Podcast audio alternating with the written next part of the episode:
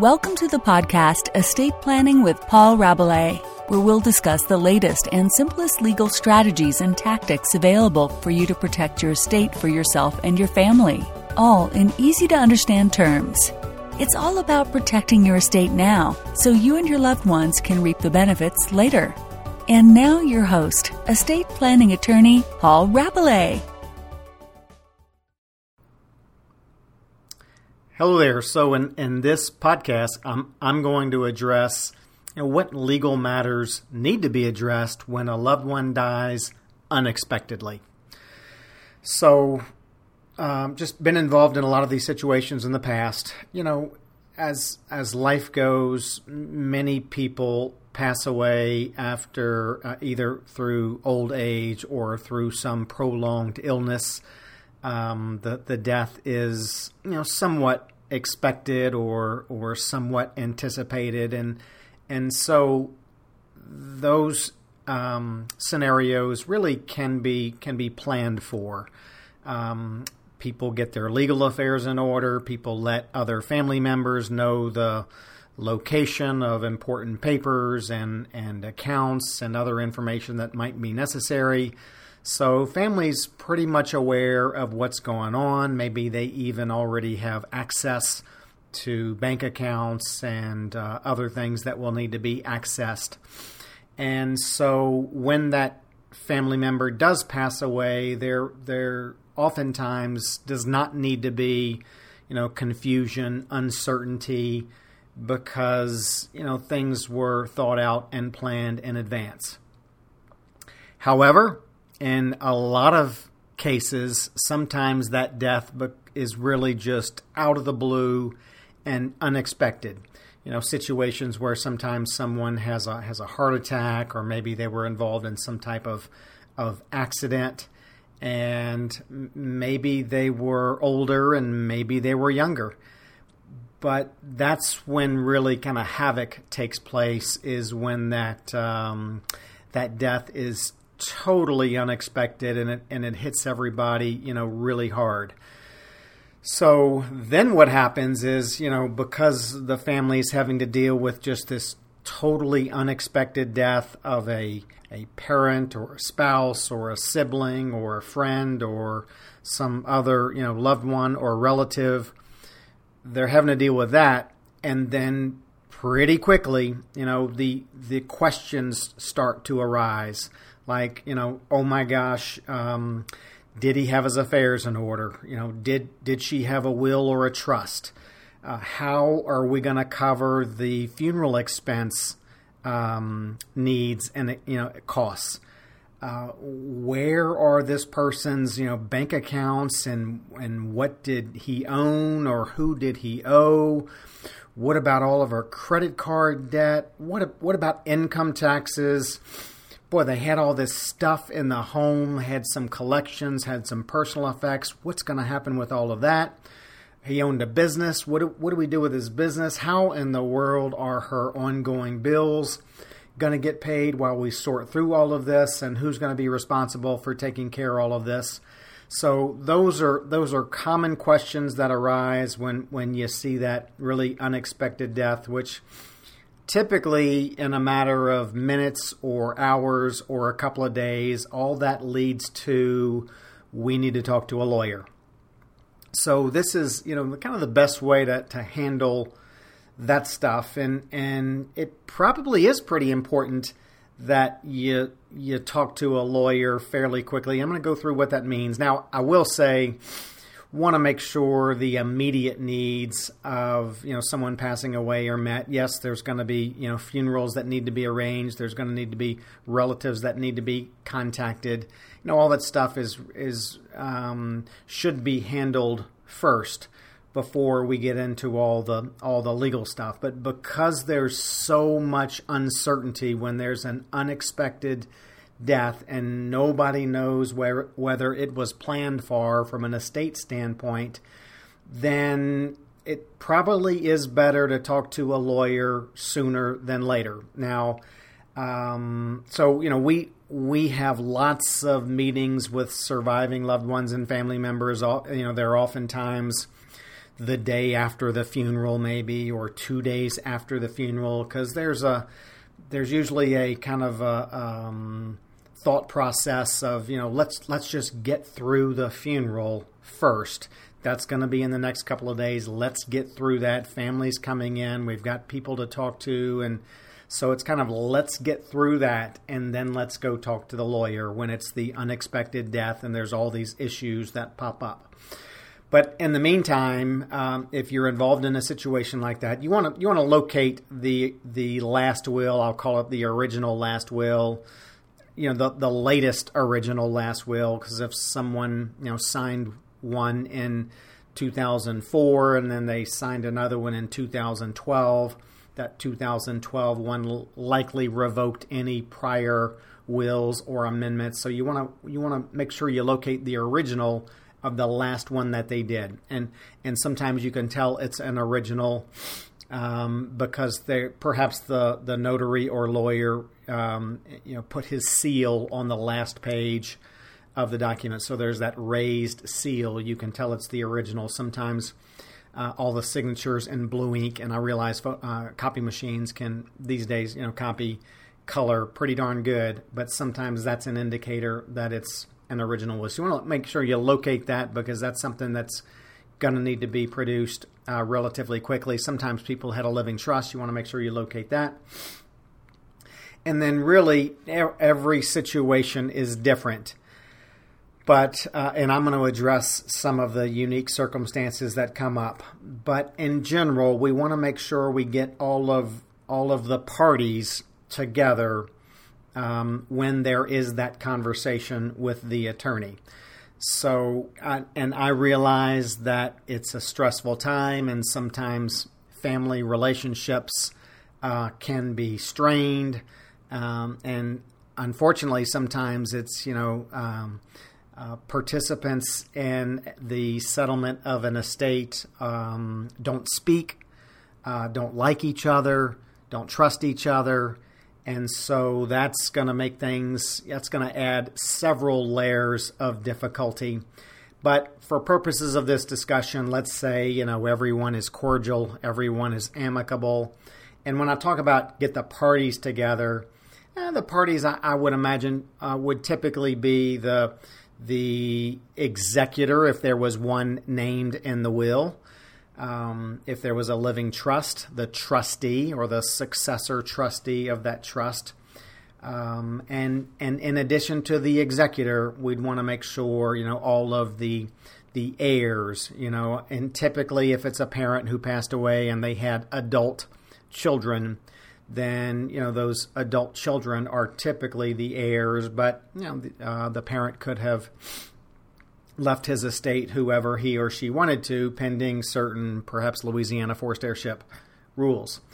So it's important to get everybody together because the idea is you if you can get everyone together in this period of mass uncertainty, chaos, um, wondering if everything's going to be addressed, wondering if you can trust other parties that will be involved if you can get everybody together with someone who fully understands the process that that family is going to have to go through and all of these parties can you know voice their their concerns their urgencies um, and get those addressed um, then it really eliminates a lot of question and uncertainty.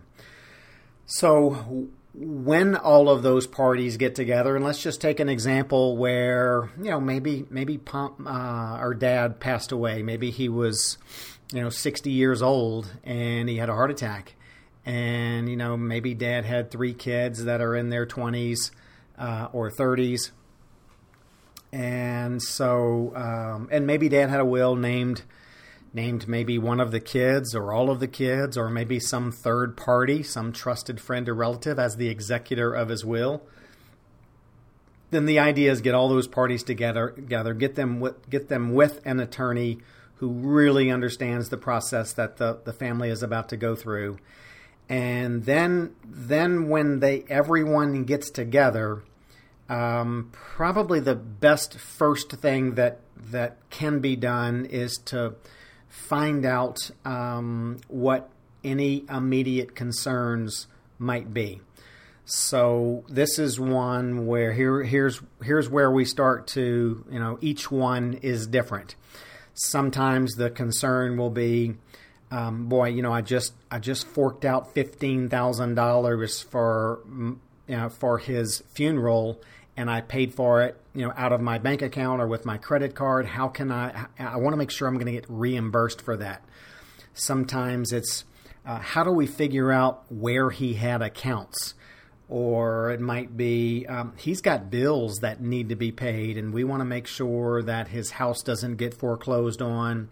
He's got a business, and that business's competitors are already starting to contact the clients or customers of that business. What do we do about that? And so there, there, there, there could be any number of concerns.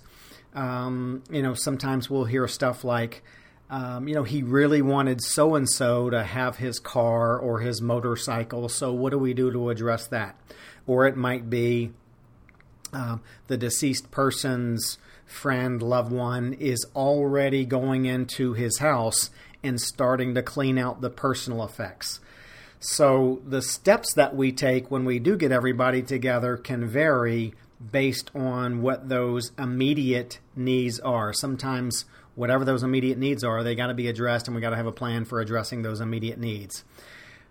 But what typically happens is, you know, we want to make sure right away that we get if the person had a will and they named an executor, we want to make sure we we file, we, we prepare, we get all the signatures, we file at the courthouse all of the necessary court pleadings that are required along with the will so that um, at some point, hopefully in the not too distant future, a judge will sign the necessary court orders ordering that the will is valid and that the executor is confirmed and sometime well that uh, the timing of that can vary from state to state county to county parish to parish.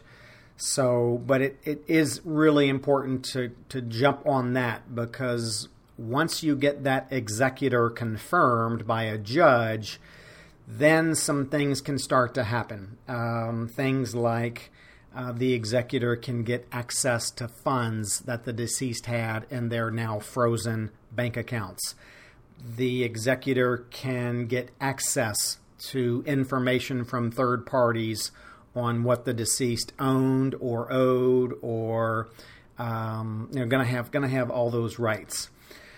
So that's real. That's typically done right out of the box. And of course, in our office, we have we've created all the document creation systems to you know get that done as quickly as it can be done. And then from there, based on the needs of the survivors and the estate, then we have to create some kind of plan for getting all of those various matters addressed.